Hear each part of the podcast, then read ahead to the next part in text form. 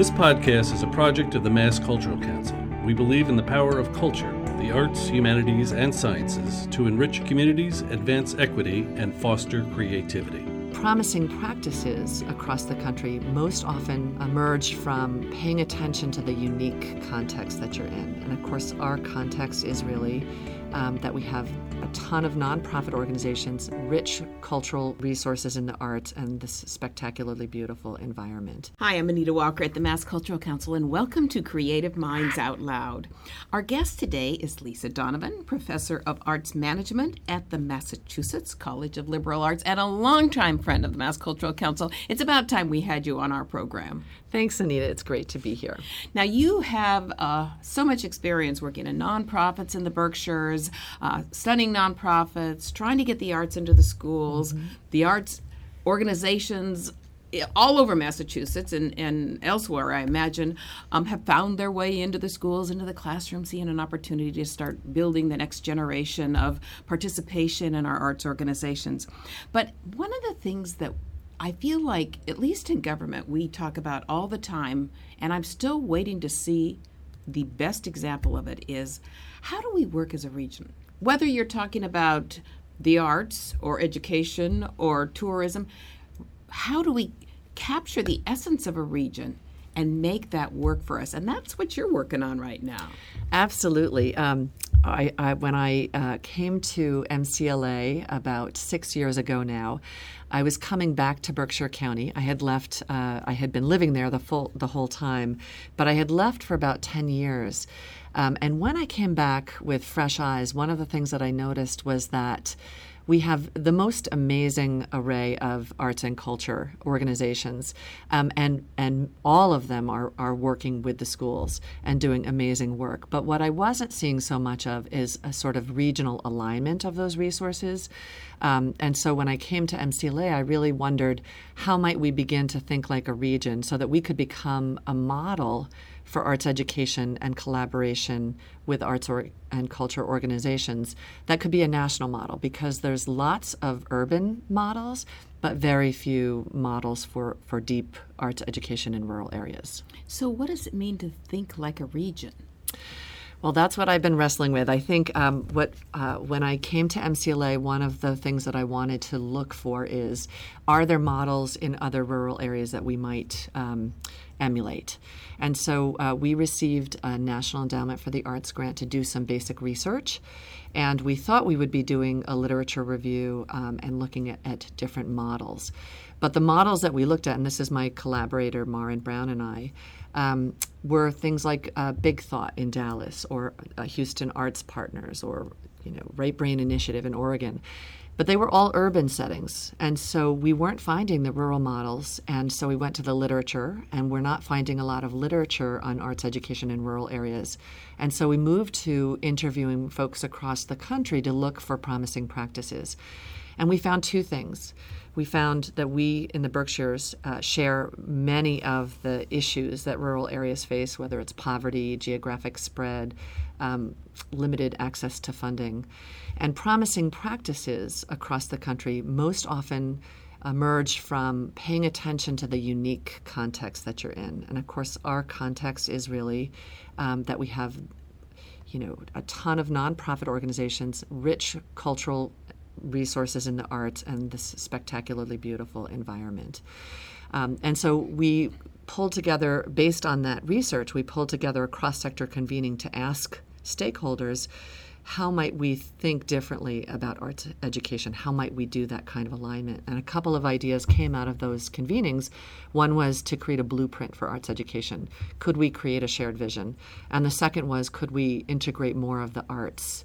Um, more systematically across the schools. And there's 13 districts in Berkshire County. So now you've just prompted about 13,000 questions in my mind. Right. So I'll just throw a bunch of them at you and you pick which ones you okay, want to answer. Great. So when you think about alignment, are you thinking about, well, we may have some schools where there's a really rich participation by the cultural organizations in providing arts experiences and some that are getting nothing? Is that part of what we're thinking about in terms of align sort of the distribution of the arts uh, resources to the 13 different school districts? Yeah, so so uh, we have we're in a hundred square mile area, And so those 13 districts are, are really across a wide range of areas. And what you tend to see is that arts organizations will work within a certain geographic radius to them. And so you have schools who are getting a lot and schools who are getting very little. And so actually, in uh, with support from MCC, we have just uh, recently been working on creating a, what we're thinking of as an equity map that shows who's working where and what are they doing. Um, and what's really been interesting is there's a lot of coverage happening um, in terms of arts organizations partnering with schools. But what's not happening is there's not a sense of how do we, how as a region are we thinking about this? Are, are there things that we want to make? Are, is there data that we want to collect? Is there a vision that we're moving towards? How are we collectively moving the needle? Because we could do that. You know, it's it's a it's a small enough region. Um, we work closely with our superintendent roundtable, who are really super excited about the arts. Um, so this is more about kind of getting a shared focus so that we could decide out of everything we could do with schools what's most important um, and what, what kind of data do we want to collect. Are you also looking into where there may be sort of a, um, a supply shortage? Like you've got a thousand violin teachers, but no one who teaches the saxophone. I mean, that's a crazy example, but I mean, like, yeah. That's a great question. So I think partly this mapping is, is uh, sort of a first step of inventorying. We're also working, we have a professional learning network. This comes out of the um, Superintendent's Roundtable, where they're able to fund a series of PLNs, and one is for arts educators in the schools. So we've been having uh, conversations with them in terms of what do schools have already in the system? What do they not have? Many schools have music and art and not so much dance and theater. Um, and so that kind of inven- inventorying is sort of a first step to saying, what are we missing and what do we want to do about that? Talk a little bit more about sort of the u- uniquenesses of a rural environment. Um, you talked about people being spread out, transportation issues, the internet. yes, right. Dial up. I mean, I keep hearing that uh, that a, yeah, a lot out yeah, in the yeah. Berkshires. Um, but um, are there other sort of characteristics about life in a rural environment that the arts could um, um particularly uh, well address? Yeah, that's a great question. So one of the uh, one uh, shared challenge in rural areas is outmigration of youth, right? Young people are moving to where they perceive there'll be more of a, a nightlife and that kind of thing. Um, what's interesting about Berkshire County is we have incredible. Um, creative youth development initiatives, um, and, and many of them have emerged in conjunction with the work that you're doing at MCC. Um, we find that when youth are plugged into um, the arts, whether it's in school or out of school. It fosters a deep passion for the region and as well as a deep uh, a sense of identity for themselves. And so we're finding that that actually keeps young people in the area. Um, we find that um, college students who are coming to the area, you know, um, and getting immersed in the arts and culture scene also want to stay in the area. So it really becomes a, a hub and a, a, connector to the region. Um, and gives it a sense of identity and a sense of place, which Absolutely. is everybody wants to feel like they're from or in a place.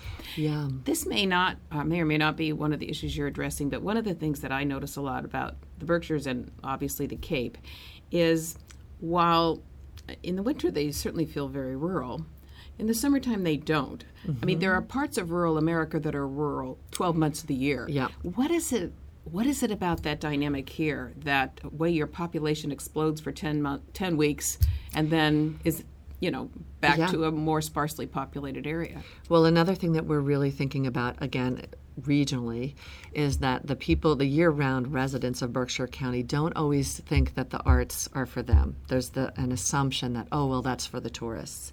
So that's one thing we're actively working on um, and in addition to the blueprint that we're working on right now to create that those convenings to generate the shared vision, we also received a grant from the Federal Department of Education for um, professional development in arts education to launch what we're calling BrainWorks, and that stands for Berkshire Regional Arts Integration Network. So that funding um, came to our partner, the North Adams Public School District. Um, it's a four-year, $740,000 grant targeting four Title I districts. And so, what's incredible about that is we'll be doing professional development with, with educators. It'll be organized around research. The arts org- and culture organizations will be invited in to do professional development and mentoring.